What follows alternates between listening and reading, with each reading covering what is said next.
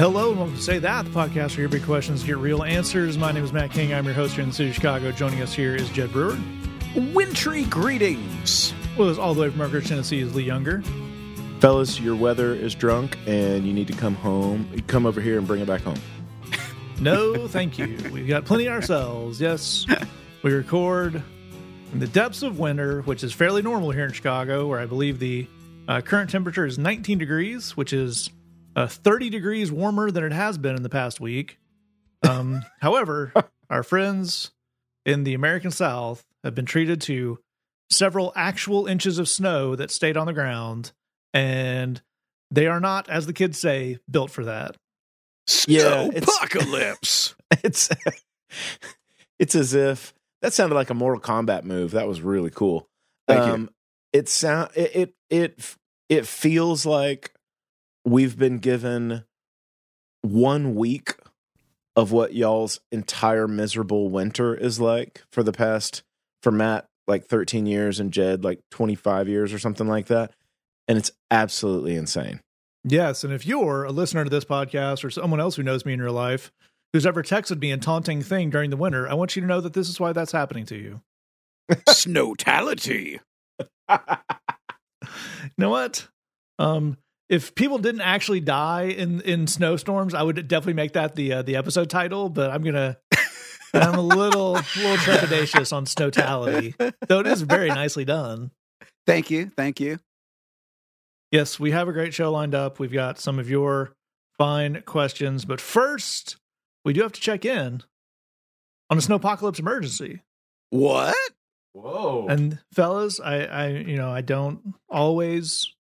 You know, I don't want to regulate anyone's emotions. I don't want to tell anyone how to feel. I just want to say that while we're here on the show, I think it's important that we put on a brave face, that we don't really, you know, go too far into the weeping and gnashing of teeth, even when it's even when it's warranted. It's up to us to set a good, solid example. And with, with that pr- prelude, I will read a headline from the Tennessean. Uh, Pastor Greg Locke's Wilson County Global Vision Church tent sustains massive snow damage.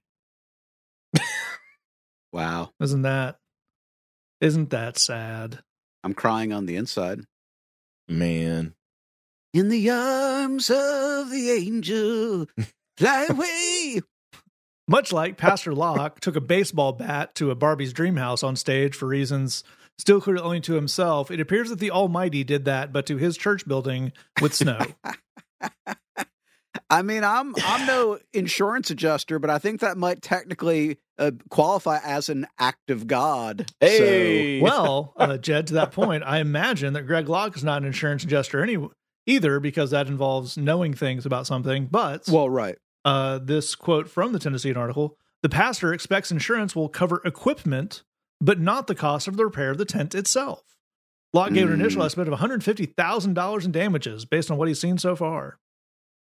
Wow. That's a wow. Pretty nice tent there, Greg. That That is a very, very nice tent. I didn't know that they made one hundred fifty thousand dollars tents. Well, even uh, it would, you know, the repairs are one hundred fifty thousand dollars. Who knows what the actual tent costs initially? Oh, that's a good point. Yeah. Wow. I mean, I, I want to be, you know, cool about this and not a jerk face type person. Yeah. But like, but like, dude has been like really, really evil. So it's just hard not to smile. Yeah. I, I, I, hate, I hate to say that out loud, but it's just hard not to smile. Well, there's also, and for, for those of you who are a bit younger or didn't grow up in Amer- in the United States or didn't have really any view into evangelical culture, the, um, the blaming of natural disaster phenomena on groups of people they don't like has kind of been this type of person's playbook for a long time. Yeah. Ever since Pat yeah. Robertson blamed, I believe it was Hurricane Katrina, specifically on lesbians. Yeah. Not on just like L G B T people, though that wasn't really a term at the time, but not just on like queer people, but specifically lesbians, this is on you. And that was, that was a strange entry in that genre, but by no means an outlier. Yeah, yeah. I, th- I think he also blamed an earthquake in Haiti on them collectively making a deal with the devil. Yeah, if any if any nation in the world has gained the riches and status that comes from selling your immortal soul to the underworld, it's definitely Haiti. Yeah. That makes a lot of sense. Yeah. We yeah. For, oops, we forgot to ask for anything. I feel like that first Pat Robertson thing that you mentioned to us tells us more about Pat Robertson than it does about the lesbians he's blaming. I mean, possibly. Lee, are you suggesting that a certain number of accusations are more a confession than anything else? Because I don't much care for that kind of talk, sir. In the words of Shakespeare, methinks the pastor doth protest too much. Yes. Um, I'm also interested in uh, Greg Locke. So there's, they also have in this uh, article a picture of him. And if you guess that he has a Carhartt beanie on, you get absolutely no points because that's of course just on the face of it, the obvious thing. But so right before he guesses that they'll need one hundred fifty thousand dollars, which I'm sure he's currently fundraising, uh, he says uh, verbatim, we don't, it's hard to tell what exactly we'll need repairing, but we have some very capable and determined people that are working on all aspects. So it's definitely hard to tell what's going to happen, but I definitely need one hundred fifty thousand dollars. Right. Yeah.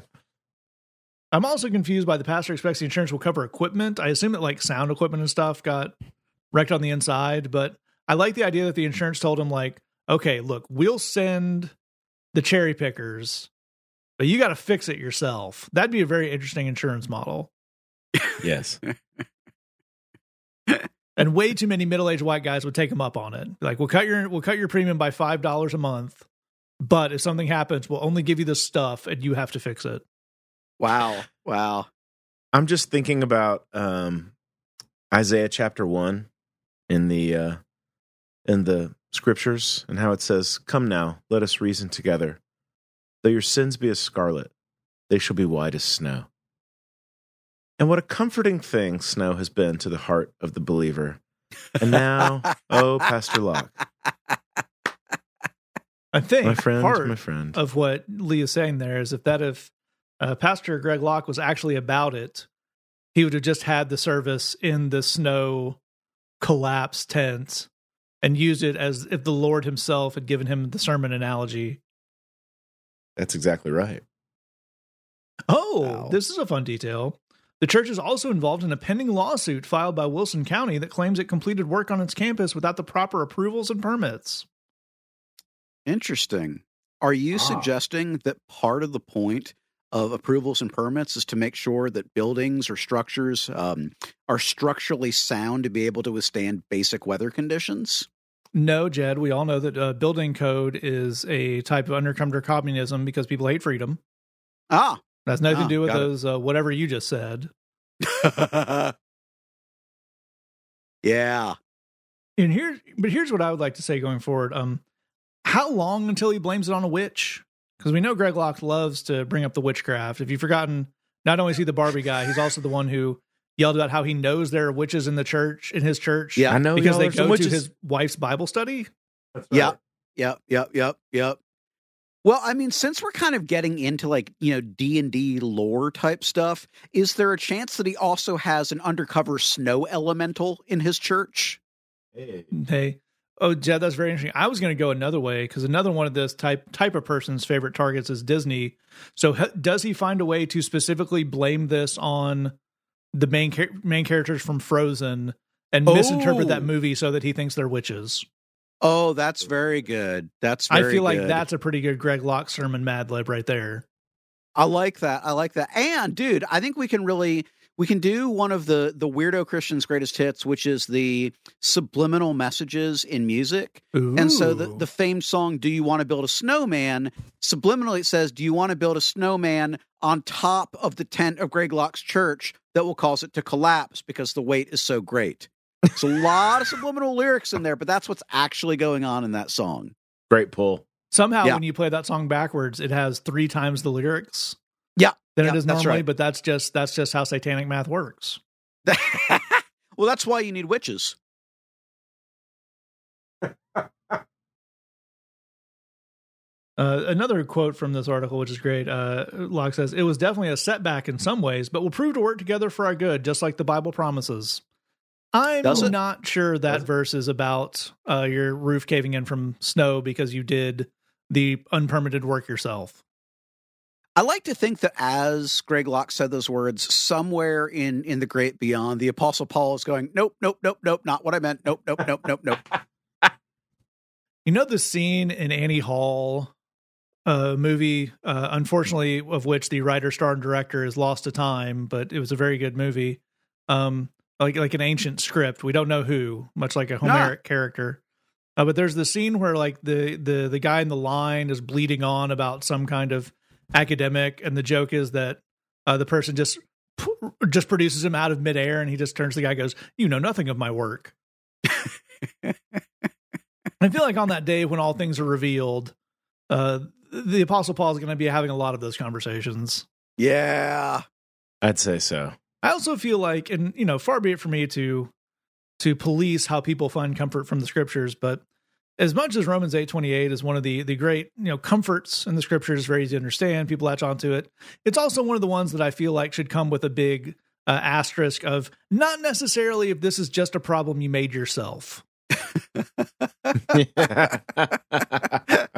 what what what I like to do, kind of my system, is when I've got inadvisable leftovers, like they've been in the fridge a few days longer than would really be smart to eat, I just kind of chant Romans eight twenty-eight to myself, and then I eat them anyway. I figure it'll probably be nice.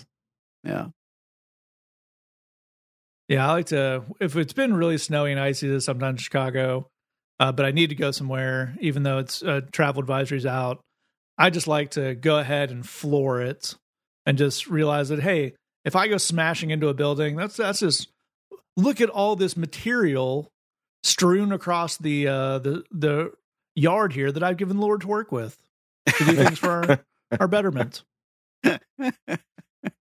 For for the rest of my life, I'm now going to imagine Jed like pulling into the Taco Bell drive-thru, just going through Romans eight twenty-eight methodically. Okay, so you know how some people, well, you know, this is like ten years ago now, right? But before they would do something really unwise, they would say to themselves, YOLO, and then they would, you know, that's right. I don't know, have their eighth margarita or whatever. Like, basically, I want to start a Christian trend where before you do something you really shouldn't do, you just go, Romans eight twenty-eight, and then you, you know, I don't know, you know, ha- have the Taco Bell taco at four in the morning and just, you know, hope for the best. He will work third meal for our good. He won't. He could, but he hasn't yet. Yeah. We're all for holding out for the miraculous, but, you know. Sometimes, you know, with like big companies and like customer service stuff, like you'll go to them and you'll make a request, right? And and I, I think, you know, often a smart way to do it is to be like, hey, look, I know you guys don't have to, and I know I'm like, I'm past the return period, but like, you know, um, could you just this once? Is there any chance you could let me return this, right? And what sometimes, you know, customer service people will say would be like, as a one-time thing, at our sole discretion, yes, we're, you know, issuing you a code where, you know, you can you can return this. And I, I kind of like to think of of the Lord almost having like a customer service channel where he evaluates Romans eight twenty-eight um, requests. And and it's like, nice. Yeah, this is at the, the sole discretion of heaven. And we're definitely going to be denying that Taco Bell request, Jed. That was not a good idea. We will not be transforming that to your good. You should not have done that. So it's kind of, he works all things, asterisk, terms and conditions apply for the good. Exactly. Exactly. Yes. Yes. yes. Some, some, I'm, I'm picturing some kind of like, like, uh, uh like deep fried Hershey Chalupa mashup.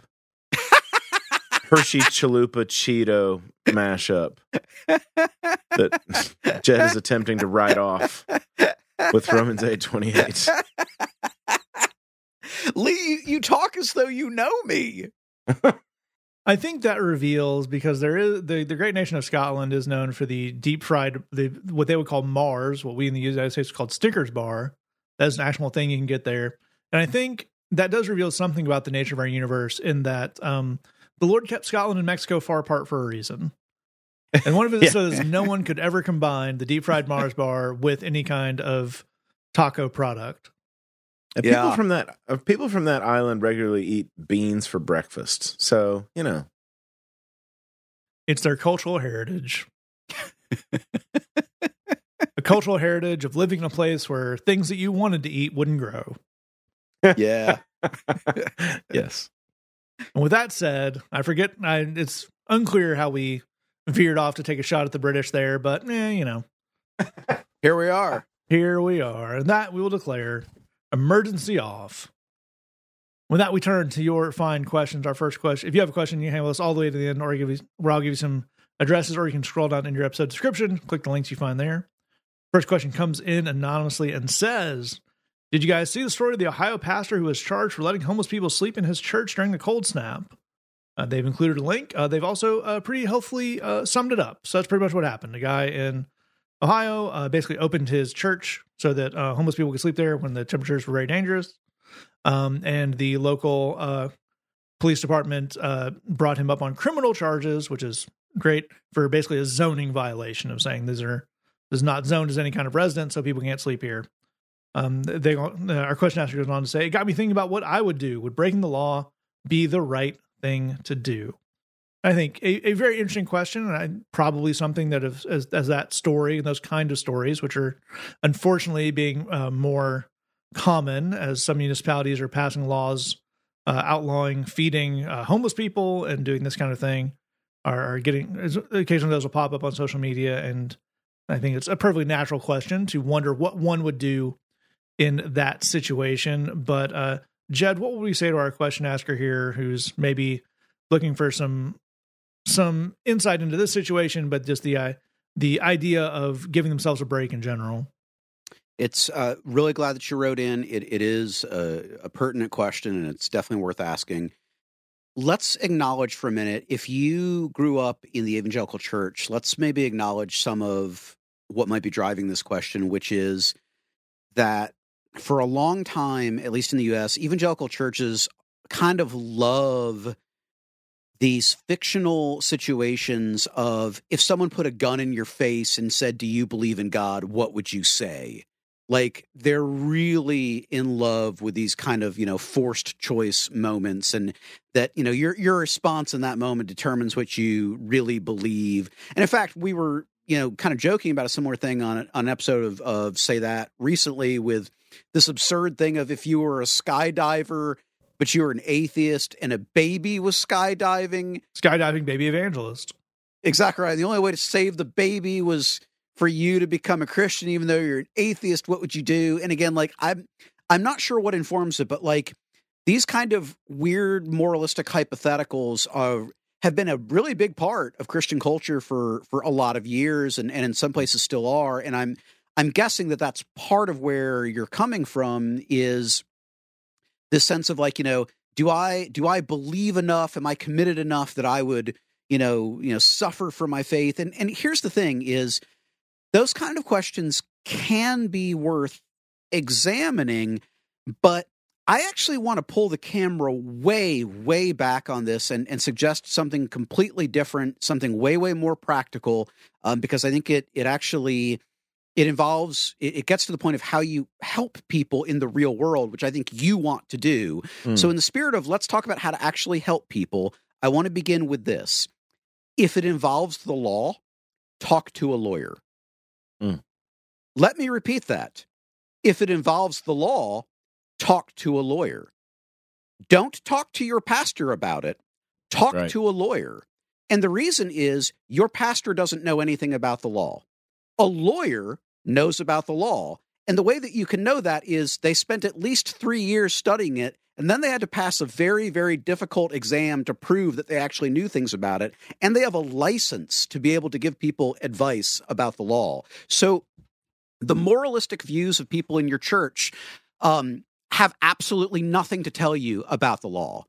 The advice of a lawyer has things to tell you about the law. If it involves the law, talk to a lawyer. And specifically, great questions to ask would include, what's my exposure here if I do this thing that I'm looking to do?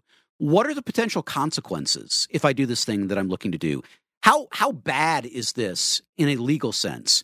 And critically, and I can't emphasize this one enough, are there acceptable workarounds?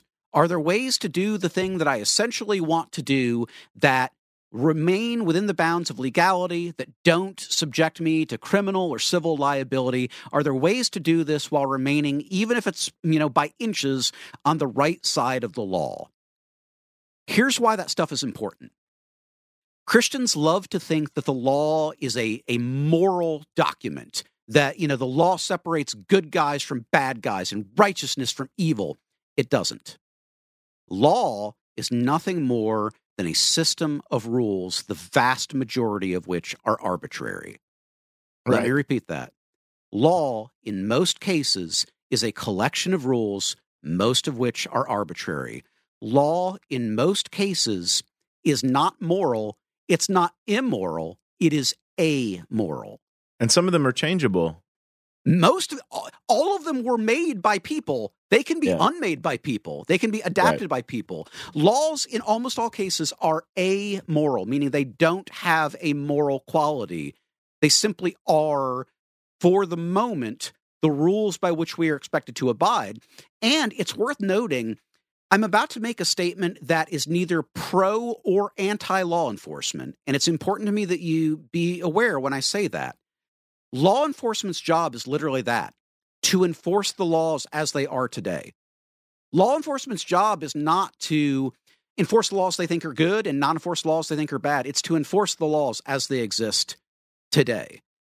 Law does not intrinsically have a moral quality to it. And so what all of this means is that until we have consulted a licensed, qualified, experienced, good lawyer, asking if we're prepared to break the law is the wrong question.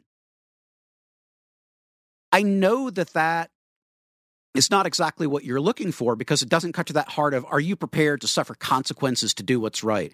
That's an interesting question, and it's worth looking at, but that's never the place to start. The place to start is, there's a thing that I want to do, there's a thing that I feel called to do. Is there a smart way to do that? There's mm. a thing that I want to do, there's a thing I think the Lord is leading me to do. Is there a strategic way to do that? The Bible calls us to be as innocent as doves. That part means doing the right thing, but as wise as serpents. That means doing the right thing in a smart way.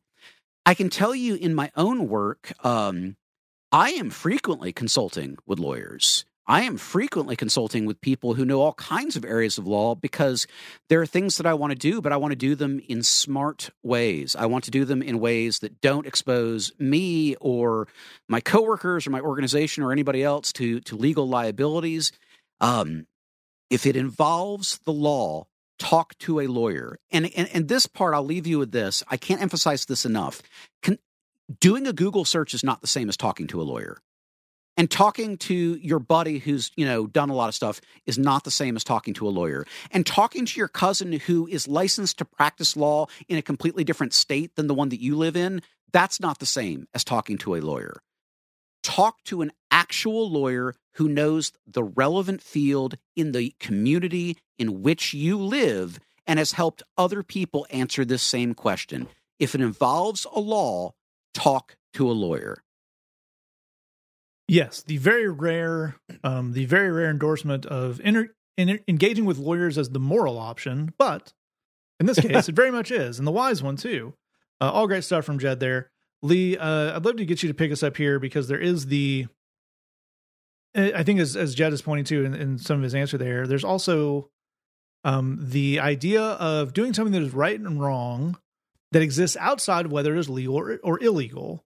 Um, and that is something that really, as Jed points out, the, the, apparently the American church is deeply uncomfortable with in some ways. And, um, you know, there's the, uh, but it is pretty scriptural. I understand where this person's coming from of, uh, we can't dismiss out of hand that just because something violates local, uh, local, the local constabulary's rules that it may not be right. Uh, the right thing to do. So where do we, where do we start with all that? Yeah. I mean, it's, first of all, I, I'm, I, I loved, uh, where, where Jed took us on this and in that response, especially just kind of in reframing the question, um, and completely agree on all of that. I, I, the only thing that I would add onto that is that I, I, I think I've mentioned it before on the show, but about four or five years ago, I read a book called Charged. And this was, it was just kind of about some you know, problems in the criminal justice system in the United States.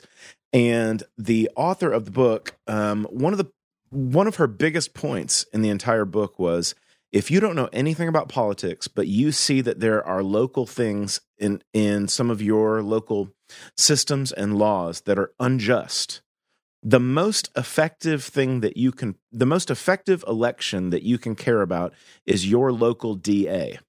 Yep. That's yep, the most yep. impact that your individual vote can have.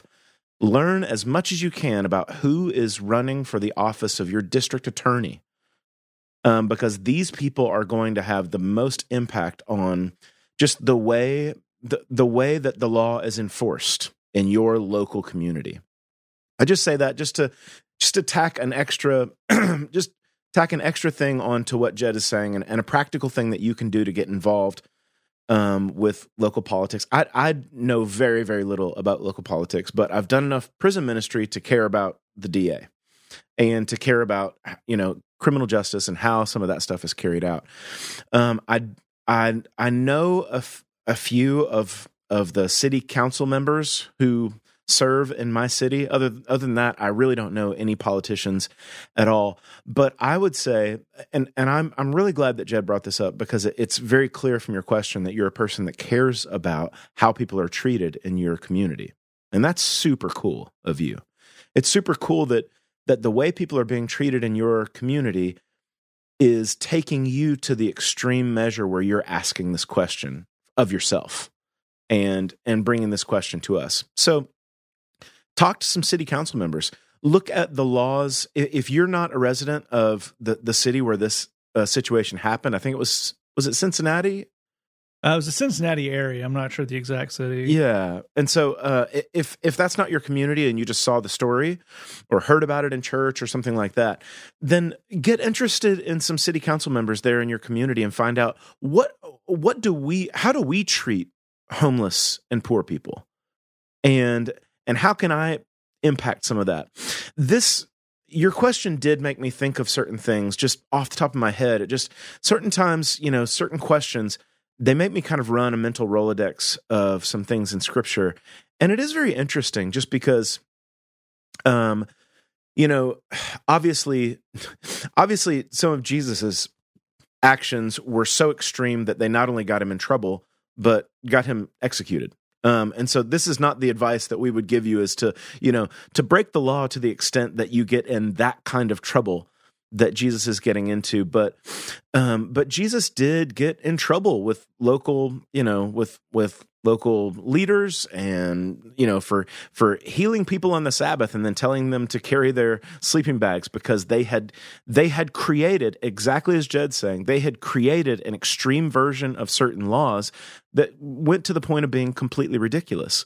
He uh, when he was in an argument with some of these folks, he mentioned a time where King David fed his starving soldiers with what was called the showbread in the tabernacle, which was only allowed to be eaten by the priests.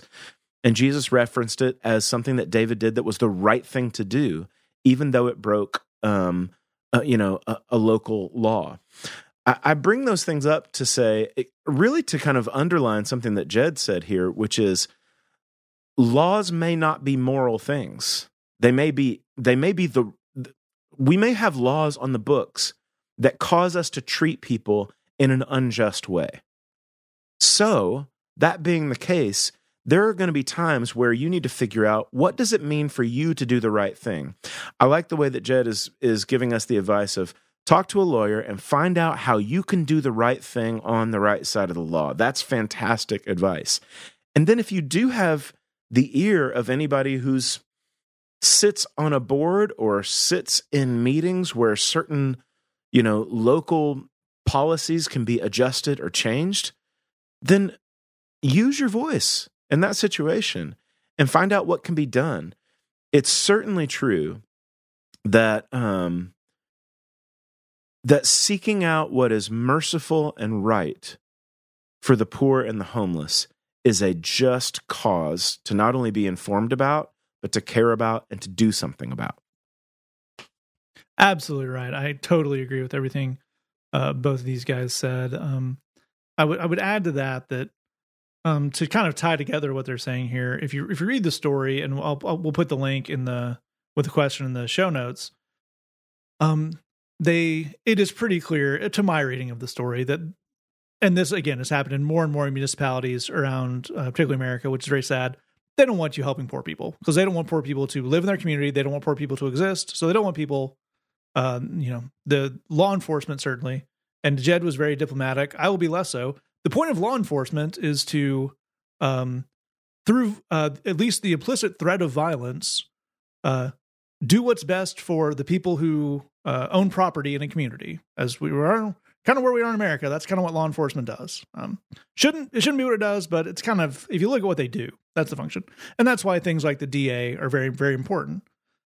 But uh, but they didn't just come out and say, we passed the you we passed the We Hate the Homeless law and you violated it. What they said was this violates zoning, but also um, it violates fire code because there are uh, fire code things we found when, when the city did an inspection, and you can't have this many people in here because of that. So uh, to the point Jed made, it, it would be very helpful to be smart about such things. If you have a building where you might want to do something that might be pushing the level of the zoning, you probably want your fire code stuff super up to snuff. You want to have yep. a good relationship with the people who uh, do and enforce those things. That's that's just a smart way to do that. Um, but the other thing I want to pick up on is what uh, Lee was saying there, kind of towards the end, because I, I think an, I think another big part of the reason that we're seeing things like this, we're seeing things like uh, several places in Florida now, including I believe the Tampa area, where they've outlawed basically uh, feeding home. Uh, they've attempted to outlaw feeding homeless people by saying you can't give away food to more than, I think it's like ten or twenty people in a public area, and making that an illegal kind of congregation. A part of the idea with laws, with tying stuff, is to make it so that practices they can't really outright ban, they can make so laborious and so time intensive that you just give up. Mm. That you don't go through the red tape, that you don't uh, put that much effort into it, because they have used the legal system to make that a pain point so that people don't do it. Um, that that is a time to not give into that. If it, whether if there's a way to help um, poor people, and again, I, I can only speak from the the perspective of America because that's the only place, the only country I've ever tried to do that in. Most uh, municipalities, cities of any size are going to make that difficult. Um, sometimes that's because, for decent reasons, that they want to make sure people are doing things the right way, that they're licensed, or that they have, you know, the right permits, and that's that's actually a good thing. Sometimes it's because they don't want people doing that at all if they can avoid it. But um, there are going to be obstacles to push through. So uh, you you push through that because you have the heart and the calling to do that, but you push through that in a smart way as opposed to just Uh, going off and doing the most, the most of things you can think of. And if you combine those things, I think you will find uh, that you can do a whole lot of good in a lot of situations. With that, we're going to move on to our second question. It comes in and says, what is fasting for? I don't see how being hungry is going to make me a better Christian. And I think and there's a lot of fasting discourse and a lot of talk about such things, maybe especially beginning of the year. I think that second point is one that is underrepresented in most discussions of fasting I've ever heard, because uh, I'm not at my holiest when I have not had breakfast. That may just be me. Uh, but Jed, I think I think you're a great question, and I think again, we're pro- we we normally get stuff like this this time of year, where maybe churches are fasting, or maybe people are reading a book about it, and it's a a new year, new me kind of Christian-y practice. So, what what is it actually for, and what are some of the pitfalls? It's a great question. Uh, so first, let's kind of, you know, ask your, your, let's answer your literal question. Um, and kind of the Sunday school answer is that for, in most situations, uh, fasting, and, and you can fast from anything, right? You can fast from food. Um, you can, you can fast from video games. You can fast from, you know, scrolling TikTok, you know, wh- whatever. But the point in stuff that's not completely toxic anyway, is to help you have a greater focus on spiritual matters, right? So, I mean, it's it's kind of the equivalent of like you're going to tie a red thread around your your finger, and that, you know, throughout the day, every time you see the red thread, it will remind you to stop and pray. Um, you know, and so similarly, you know, you're going to Uh, you're going to fast from coffee for, you know, for a day. And, you know, whenever you, you start to feel tired, that'll be a reminder that you, that you stop and pray. You know, you're going to, you're going to fast from, from food from, you know, uh, sun up to sundown, which is something that occurs in, in certain cultures. And, um, you know, whenever you feel hungry, it will, it will remind you to, to stop and, and pray. And that's, that's fine. Um, you know, if it, if it works for you, if it, if it helps you, that's great. To your question, you know, how does that make me a better Christian? If it helps you dial in, you know, m- to be more attentive to deeper spiritual realities, I think that in a sense it can it can help you be a better Christian. I there are a couple of caveats that are massively important. Uh, the first is that if you have um, medical reasons to not engage in uh, when most people when they talk about fasting, they mean food. Again, I want to be clear, you can fast from all kinds of things, but, but you know, most of the time people people mean food. If you have medical reasons to um, not be doing that, um, you need to listen to your doctor. Um, there are all kinds of medical reasons, and some of them have to do with mental health, why you should not do that. Um, and um, if you're wondering who needs to get a better vote on this between your pastor and your doctor, it should be your doctor. Um, right. Jed, I just laid my glycemic index down at the foot of the cross and kind of pushed through.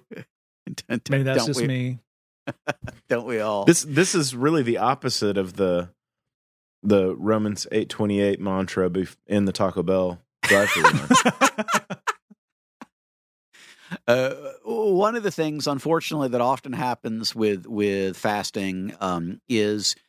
It's either a way to try and prove to yourself that you're a spiritual badass, and that's a terrible idea, and it's also a bad motivation to do basically anything, mm-hmm. um, and or kind of this weird um, conflation that holiness and masochism are somehow linked, and I assure right. you they are not, and that is a, a bad idea and a bad road to, to go down. Um, with that said, I would want to share with you, and this this is much broader than than fasting, one of the most powerful and most mature realizations that you can make in life is that almost nothing works for everybody. There's almost nothing in life that is a good idea for all people at all times, in all seasons, no matter what. Um, and so what that means is that part of growth and maturity is figuring out the things that work well for you and the things that don't work well for you.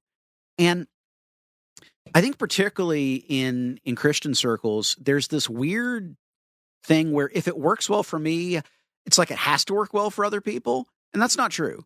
Uh, there are things that I enjoy that I definitely wouldn't recommend other people. There, there's things I find therapeutic that I wouldn't recommend to other people. And an example is, um, I like, and I, you know, I've been, um, I've been involved in, in running and, and other activities like that for a long time now. Like I like running in the heat. There's just, there's something about it that I just, I like. And I, I, for me, it feels therapeutic. I would not recommend that to other people. This is not one of those things of like, it's super hardcore, so you should totally do it. No, it's a borderline dumb idea. If you do a very, very small amount of it, it's it's okay. I happen to like it. I actively would not recommend it to other people. By contrast, I'm aware that there are things that a lot of other people enjoy that I basically hate and are like poison for me.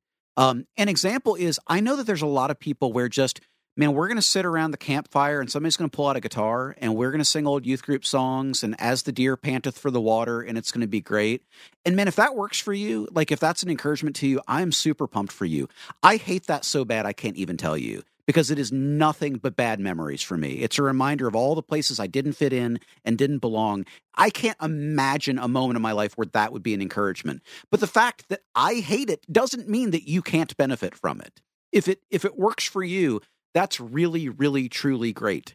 The point of this, again, is there are no one-size-fits-all situations in life. There, there, there just aren't. You are a unique human being. You have a unique, a unique physiology. You have a unique spirituality. You have a, ne- a unique identity and personhood. You, you ask about becoming a better Christian. There are things that will help you grow in your spiritual life and in your ongoing encounter with the divine. I can't tell you precisely what those things are going to be. I can give you some guidelines that will probably point you in the overall direction, but the specifics, my friend, you will have to figure out for yourself. That that kind of eerie Bible verse about working out your salvation with fear and trembling, one of the implications of that is you got to figure out what works for you. Just like every marriage is unique and every, you know, married couple has to figure out what works for them, your relationship with God is unique. What what works for you, you have to figure out between you and God, and that's that's okay. And if you find that fasting from Netflix, you know, you know, a day out of the month just helps you be in a place where you're more focused on things you care about, great, fantastic. I'm happy for you. That doesn't mean that it's a good idea for other people. But it not being a good idea for other people doesn't mean that's necessarily a bad idea for you either. You've got your own race to run.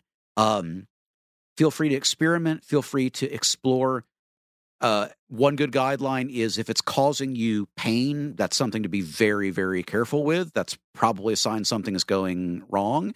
Um, but letting other people pressure you into there's there's a hardcore way to do this Jesus thing. Man, sure would be amazing if you did it the hardcore way. That's a bunch of nonsense. You can reject that out of hand, no matter what the recipe they're trying to get you to follow might be.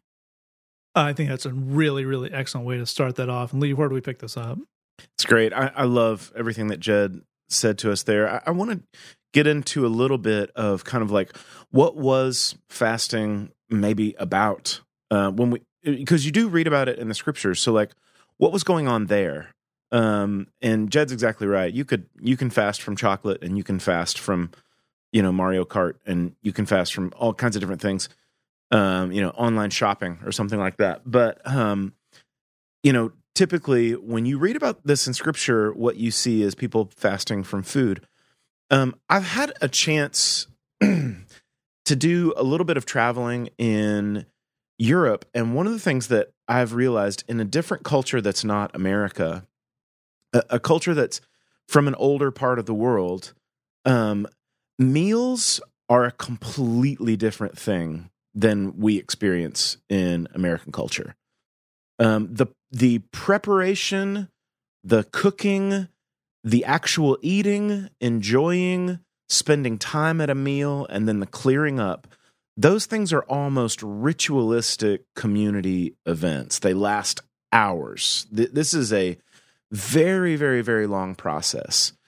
And um, I had I had a situation where I was I was serving at a camp um, in um, a couple hours outside of Barcelona, and I was on the team that like served the food, and then I was but I was also part of the team that did the the cleaning up the dishes. But then I was also on the team that played music for the gathering, like the little meeting that we would have. And all of those things piled on top of each other at once so that I didn't have a chance to eat anything. So I was serving food and then I was cleaning dishes and I had to hustle over to the the like the little place where we were going to have this meeting and grab a guitar and everything. So I threw a plate of food together and ran over to the other room where we were going to have the meeting. And I'm just shoveling this food into my face, which is like, as an American, this is a completely normal event. It's like we we go to buildings, we've already talked about it on this show, and they hand us food out of a window and we eat it in the car on our way to the next thing. But every single person who was from this country, when they watched me like just sitting down myself by by myself, just slamming this plate of food in a in about four or five minutes, they were all just like, "You poor thing. Like, we are so sorry that this is happening to you." Because the meal is such a sacred space of like spending a long, long time. I tell you that whole thing to say this. The culture that that the biblical writers, the biblical authors were coming from was that kind of culture where the preparation, the cooking, the eating, and the clearing up of a meal was a space that took hours, and people were all in this together.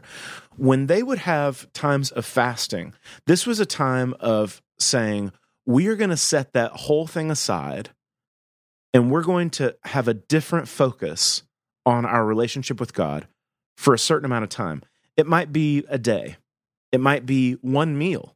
It might be um, a couple of days in the week or something like that. But it was usually for a specific reason, maybe for a specific thing that they were praying about or specific kind of situation in their life and their spiritual, you know, journey. But to set aside the the the the you know, to fast from eating was to really like kind of almost buy back a gigantic chunk of time in their day that they were then devoting to their relationship with God. That's so I, I tell you all of that to say this is the kind of cultural landscape that the idea of fasting comes from when you read it in the scriptures is these people were saying there is a specific reason that we want to commit some focus and some devotion to our, our spiritual journey, our relationship with the Lord. So we're going to forego this meal. And what that's going to allow us to do is it's going to allow us to really, really have this humongous chunk of time that we're going to then devote to our relationship with the Lord. That may be something that, you know, I mean, if you fast from a meal in the United States, it, that might be like, you might, you might have gotten twenty minutes back. Um, the question here for me would be, what is that thing that you, like, what is a version of that that you could be looking for in your spiritual journey? If you want to find um, a different kind of focus and a different kind of, if you want to commit some, uh, you know, just kind of a different level of focus or devotion to your journey with the Lord and your experience of being in a relationship with Him for a specific amount of time, what would that look like for you? Um, w- what kind of schedule change or what kind of thing that could you introduce? And and then I would say, try it out. Um, exactly as Jed's saying, definitely, definitely don't do any of this if it's something that gets in the way of your personal health, if it is in any in any way you find like it makes things worse, in any of that kind of stuff. And then specifically, if we want to look at the teaching of Jesus, and this is super duper important, because in the, the context that I grew up in, anybody that was fasting, they always let you know. Like it was always on the front of their, you know, it's like, wow, you're looking good these days. What's going on? Well, you know, I've been fasting for the last two weeks. Oh. That was pre-social media. They still found a way to let you know.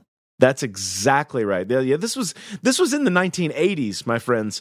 They, they, there was no social media, but they always let you know. I I say that to say this. The teaching of Jesus was, if you are doing something like that, because there is something about your spiritual journey that you want to, you want to find something, you want to, you want to connect with the Lord in a specific way, don't let anybody know about it.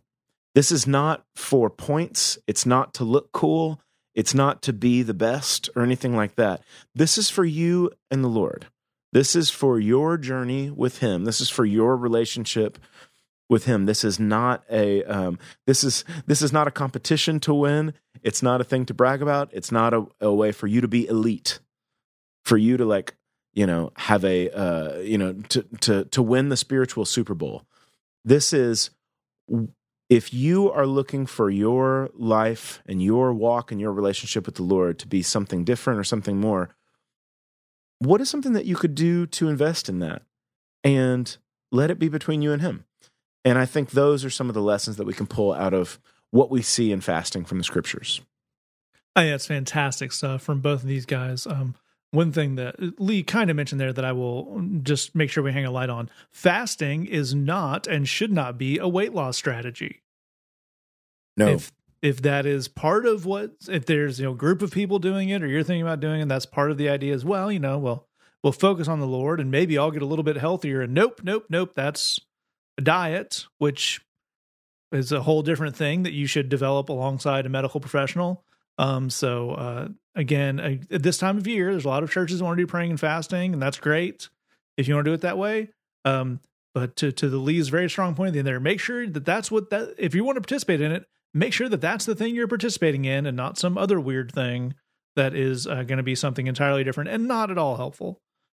With that, we're going to move on to our final question. Here it comes in and says, in Mark seven, Jesus is roasting the Pharisees about how they honor God with their lips, quote, but their hearts are far from Him. Isn't that true of everyone? Is there something particular about their case? Uh, I think it's a great question, not only because I really like the the modern interpretation of Jesus roasts the Pharisees. I like the I like, I like picturing the Comedy Central uh, logo for that. But uh, I think an interesting question uh, and really a lot in there. So, Jed, where do we start? Uh, okay, so we're going to start with an, an old, fairly silly joke that I'm going to edit the language on, uh, because when you read Mark seven, um, there's a lot of kind of cultural and historical stuff going on, but but the dynamic of what is happening, like the relational dynamic, is almost identical to the old joke that I'm about to tell you. So here's the old joke. So there's a bar, and a sailor and a soldier both walk into the bathroom, and the sailor and the soldier, they each go to a urinal. And the sailor uh, finishes first and goes to the sink and begins washing his hands. And the soldier steps away from the urinal and begins to just walk towards the exit. And the sailor coughs loudly, says, you know, in the Navy, they teach us to wash our hands when we use the bathroom. So, and the soldier stops, looks back and says, you know what, in the Army, they teach us to not pee on ourselves. And then walks out of the bathroom. Okay, so that's the old silly joke. It's almost an identical thing to what's happening here, like literally in Mark seven. I want you to keep that joke in mind. Here's Mark seven. The Pharisees and some of the teachers of the law who had come from Jerusalem gathered around Jesus and saw that some of his disciples were eating food with hands that were defiled, that is, unwashed.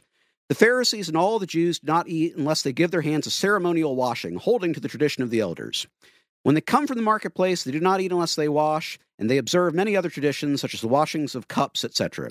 So the Pharisees and teachers of the law asked Jesus, why don't your disciples live according to the tradition of the elders instead of eating their food with defiled hands? Jesus replied, Isaiah was right when he prophesied about you hypocrites, as, as it is written, these people honor me with their lips, but their hearts are far from me. They worship me in vain. Their teachings are merely human rules. You have let go of the commands of God and are holding on to human traditions. We'll pause there. There's more, but we'll we'll pause there. Again, The the conversation that you're seeing unfolding there, it's it's the same thing as the sailor and soldier in in the bar bathroom. This is Jesus giving a witty retort to a jerky comment. We talked recently on this show about kind of cinematic moments in the Bible. This is basically an exchange out of Mean Girls. Like, that's that's what's going on here. I mean, literally, someone's like, ooh, why are you eating with your nasty little hands? That that is literally what's going on in this moment, and Jesus is giving a bit of a clapback on that. Part of why I'm pointing all that out is that, as we always say on this show, context matters. Context always matters. It, was this intended? Your point is well made of like, well, aren't aren't we all hypocrites? Yeah, we are, but this is this is an argument. This is not a moment where a precise academic, almost scientific discourse on the nature of hypocrisy is being given. This is a, oh, no, no, no, no, no, no, no, no. We're, we're the, no, that's, we're not going to be doing that here. No, no, no, no, no. So we, we want to keep that in mind, that again, it's so easy to read things in the Bible and assume that every single thing that's being said all the time, again, is meant as this perfectly articulated, um, it would be always true in all cases, no matter what, with no exceptions ever, theological discourse, when sometimes it's people talking, which is what's going on here. But let's dig a bit deeper into that notion of hypocrisy. And so to do that, we're going to flip back over. We're going to read a little bit further. I'm back on verse nine in chapter seven now. Jesus continued, "You have a fine way of setting aside the commands of God in order to observe your own traditions. For Moses said, honor your father and mother, and anyone who curses their father or mother is to be put to death. But you say that if anyone declares that what might have been used to help their father or mother is korban, that is, devoted to God, then you no longer let them do anything for their father or mother. Thus you nullify the word of God by your tradition that you have handed down, and you do many things like that." Okay, again, there's a lot of, of cultural stuff. There's a lot of historical stuff there. I can give you a, a present-day example. There are groups in the United States that will tell you, you got to support the troops. No matter what, you got to support the troops. And to be clear, I agree. My wife is a veteran. I'm actually involved in, in many causes related to veteran advocacy. Uh, I think we should absolutely support the troops. I am all about that. Now, here's an interesting thing. One of the key beneficiaries of food stamps are the families of active duty U S military. So if you are trying to cut food stamps in the United States, you are actively hurting the troops. And interestingly, the same groups that the loudest say we got to support the troops are the same groups that the most want to cut food stamps. You cannot support the troops and also cut food stamps because these are pointed in two different directions. This is a willful and deliberate hypocrisy. Supporting the troops means supporting food stamps. There's almost an identical thing happening here that Jesus is pointing out, where the law, the religious text that all these folks are are claiming to follow is very clear. You got to look out for your parents. You got to respect your parents. You got to honor them. You got to support them. You got to take care of them. You got to look out for your parents. And then they are undercutting that. They're finding a way where we don't actually have to do that, like, at all. Again, there's there's a one-to-one correspondence between you got to support the troops, but we're also going to cut food stamps. The thing that I would ask you, when when people ask about hypocrisy, they are often referring to things in their own lives and often things that they feel ashamed about, things that they're like, yeah, I I wish I wasn't doing X, Y, Z, but man, I'm having a hard time and I don't know and and and blah, blah, blah, blah, blah. There is a huge difference between a willful, almost performative, transgressive hypocrisy that is by design speaking out of both sides of its mouth. You got to support the troops, cut those food stamps. There's a huge difference between that and there is an ideal that I am aspiring to live up to, and I am not implementing it even close to perfectly. These are not the same thing. If I, as a human being, can readily see that there is a difference between a performative and deliberate hypocrisy and a person who is trying their best, but man, they're having a hard time and things are just not working very well right now. If I, as an imperfect human being, can readily understand that there's a difference there, surely the God of the universe can understand that there is a difference there. And that's really the thing that I'd like to land on is God is not sitting in judgment on you. Whatever attempts you are making to better yourself, God sees them and God applauds them. Whatever imperfect, halting, inconsistent steps towards a better and fuller and more beautiful life you are attempting to make, God sees that and is honored that it would even be in your heart. One of my favorite verses in the Bible is a moment where God tells a person, hey, this thing isn't going to happen, but I love the fact that it's in your heart for it to happen. God sees your intentions and actually cares about your intentions. And if there's one thing that I can encourage you to do, it's not to try harder to be perfect. It's not to um, just grit your teeth really hard and maybe do a bunch of fasting, and that'll give you the spiritual fuel to finally be perfect. It's to invite God into the process of growing in whatever you're trying to grow in. Let you and God be a team on making changes. If you if you're going to make changes, that's that's the Christian way to do it. And that kind of goes back to that willful hypocrisy. God's nowhere in that. People hmm. that are doing the talking outside of both of their mouth, both sides of their mouth, saying that there's that's that's them, man. God, God doesn't have anything to do with it. But God wants to be a part of your life, including the imperfect, halting steps towards a better one. That's uh, beautifully, beautifully hmm. put. And Lee, where do we close this one out? Man, there's really not much to add to that. We really, just rewind it, listen to it again. It's uh, that's fantastic stuff. I love everything that Jed said on there. You know, the only the only thing that I would add, really, it's pretty unnecessary, is just to remember that when you see when you see Jesus um, in the scriptures, every single person that he interacts with is technically a sinner. Every single person that he inter- interacts with is an imperfect person who has not even met their own standards of what they consider to be righteousness or holiness. That's an absolute true statement, every single person. But the people that he was upset with, it wasn't it wasn't because they did things that were wrong, because he was partying and eating with and hanging out with and becoming friends with people who were considered gigantic sinners in their societies, people who um, he, he he was friends with sex workers. He was friends with people people that other people considered to be traitors against their own people. He hung out with these people. He ate with them. He was friends with them. Um, the Everybody, again, everybody that Jesus interacted with was someone who was an imperfect person who didn't meet their even their own standards.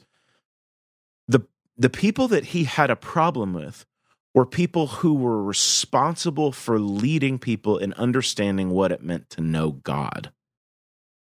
And the people that were responsible for letting other people know what it meant to know God, what it what it means to know and have a relationship with God, were leading people astray because of this willful hypocrisy that Jed's talking about. That's the stuff that really burned Jesus up, was the idea that people, because of what you're doing to people, people are going to have a false idea of what I care about and what it means to know me. That's the that is the situation I would point to. Is like, is everybody on some level some type of, is everybody imperfect? Yes. Is everybody on some level a, a sinner, or maybe you could even say a hypocrite? We don't, you know, think or say or do, you know, meet our own standards. Sure. But the thing that Jesus was upset about was somebody that willfully, for their own gain, would lead people astray on what it means to know his heart, which is full of mercy, which is full of believing in them, which was full of wanting what a, a better and a beautiful life for them, exactly what Jed is saying. I would point to these people and say it was their it was their so-called authority, it was their positions of leadership and responsibility, and the way that they were leading people astray from his heart of mercy, his heart of grace, his heart of affection, compassion, and love. That is the reason that it's like, it's not everybody that he's going off on. Everybody has their own problems and issues that they need to grow in. That is absolutely true. But it's when somebody gives other people that they're responsible for a false idea of what it means to know the compassionate and merciful heart of God. That's when Jesus, that's when you're going to find Jesus going off and presenting these kinds of arguments. Or in, in your term, question asker, that's when you're going to find Jesus roasting somebody, is when they give is when they give people they're responsible for a false idea of what it what it means to know and to and to walk with the merciful heart of God. I think that's great, great stuff from both of these guys. One thing I'll I'll put right in the end here is uh, just to as as actually both these guys did to directly answer your question. Isn't that true of everyone? Yes, I think when we read the scriptures, because of you know. the way things go, we we sometimes read every interaction Jesus has with the Pharisees as him addressing a pe- a group of people he finds or is addressing as particularly uniquely evil and irredeemable. Um, it's worth remembering that the Pharisees and the Sadducees, pretty large group of people, some of whom went on to follow Jesus. There's the story of Nicodemus. There's implications there are others. So um, he is not talking to the devil himself themselves every time he talks to the Pharisees. So if you see something in the Pharisees and recognize that in yourself, that's not an inherently like uh, a terrifying moment. They were people who made choices. So they're going to be, when Jesus is describing them, he is describing people. And that is, that is okay if there's uh, some overlap with you in, in those things. All right. If you have a question for us, say that podcast at gmail dot com, thebridgechicago.tumblr.com slash ask. If you want to keep that entirely anonymous, take out the song for this week. I've been trying to uh, think of a uh, link between this song and the stuff we've been talking about. Can't really find one. Just really like this song. It's by Lee. It's called Child of Wandering Will. Got that. Thanks for listening. Just remember, we love you. God loves you. There's nothing you can do about it. Well, you've been gone so long. You're out there on your own. And you've got me all. If you think you can't come home, 'cause every day I wait, though they call me fool, but I'm not ashamed to sit and watch.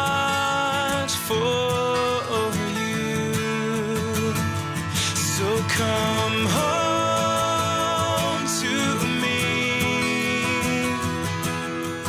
child of wandering will. Oh, come home to me. Daddy loves you to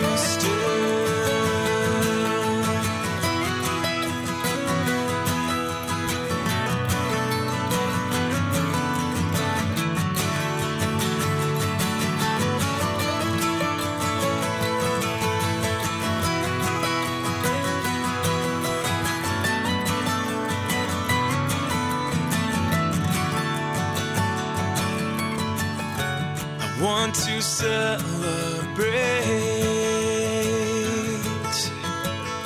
Well, can't you hear my heart to pull you from the waste and back into my arms? I've got my favorite ring, Catherine sandals too, a rope fit for a king, and I'd give them all to you. Just come home to me,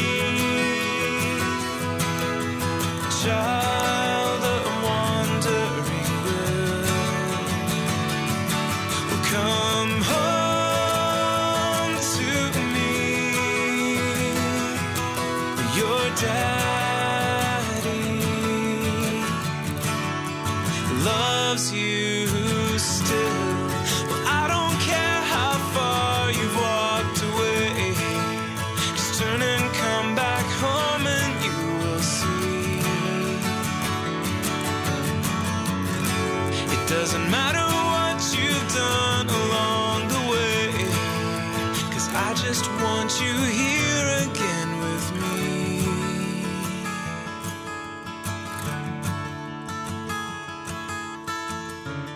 You've been gone so long,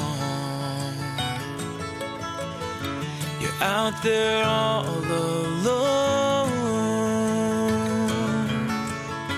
and you've got me all wrong if you think you can't come home.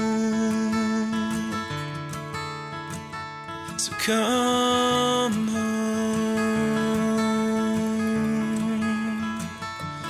Come back.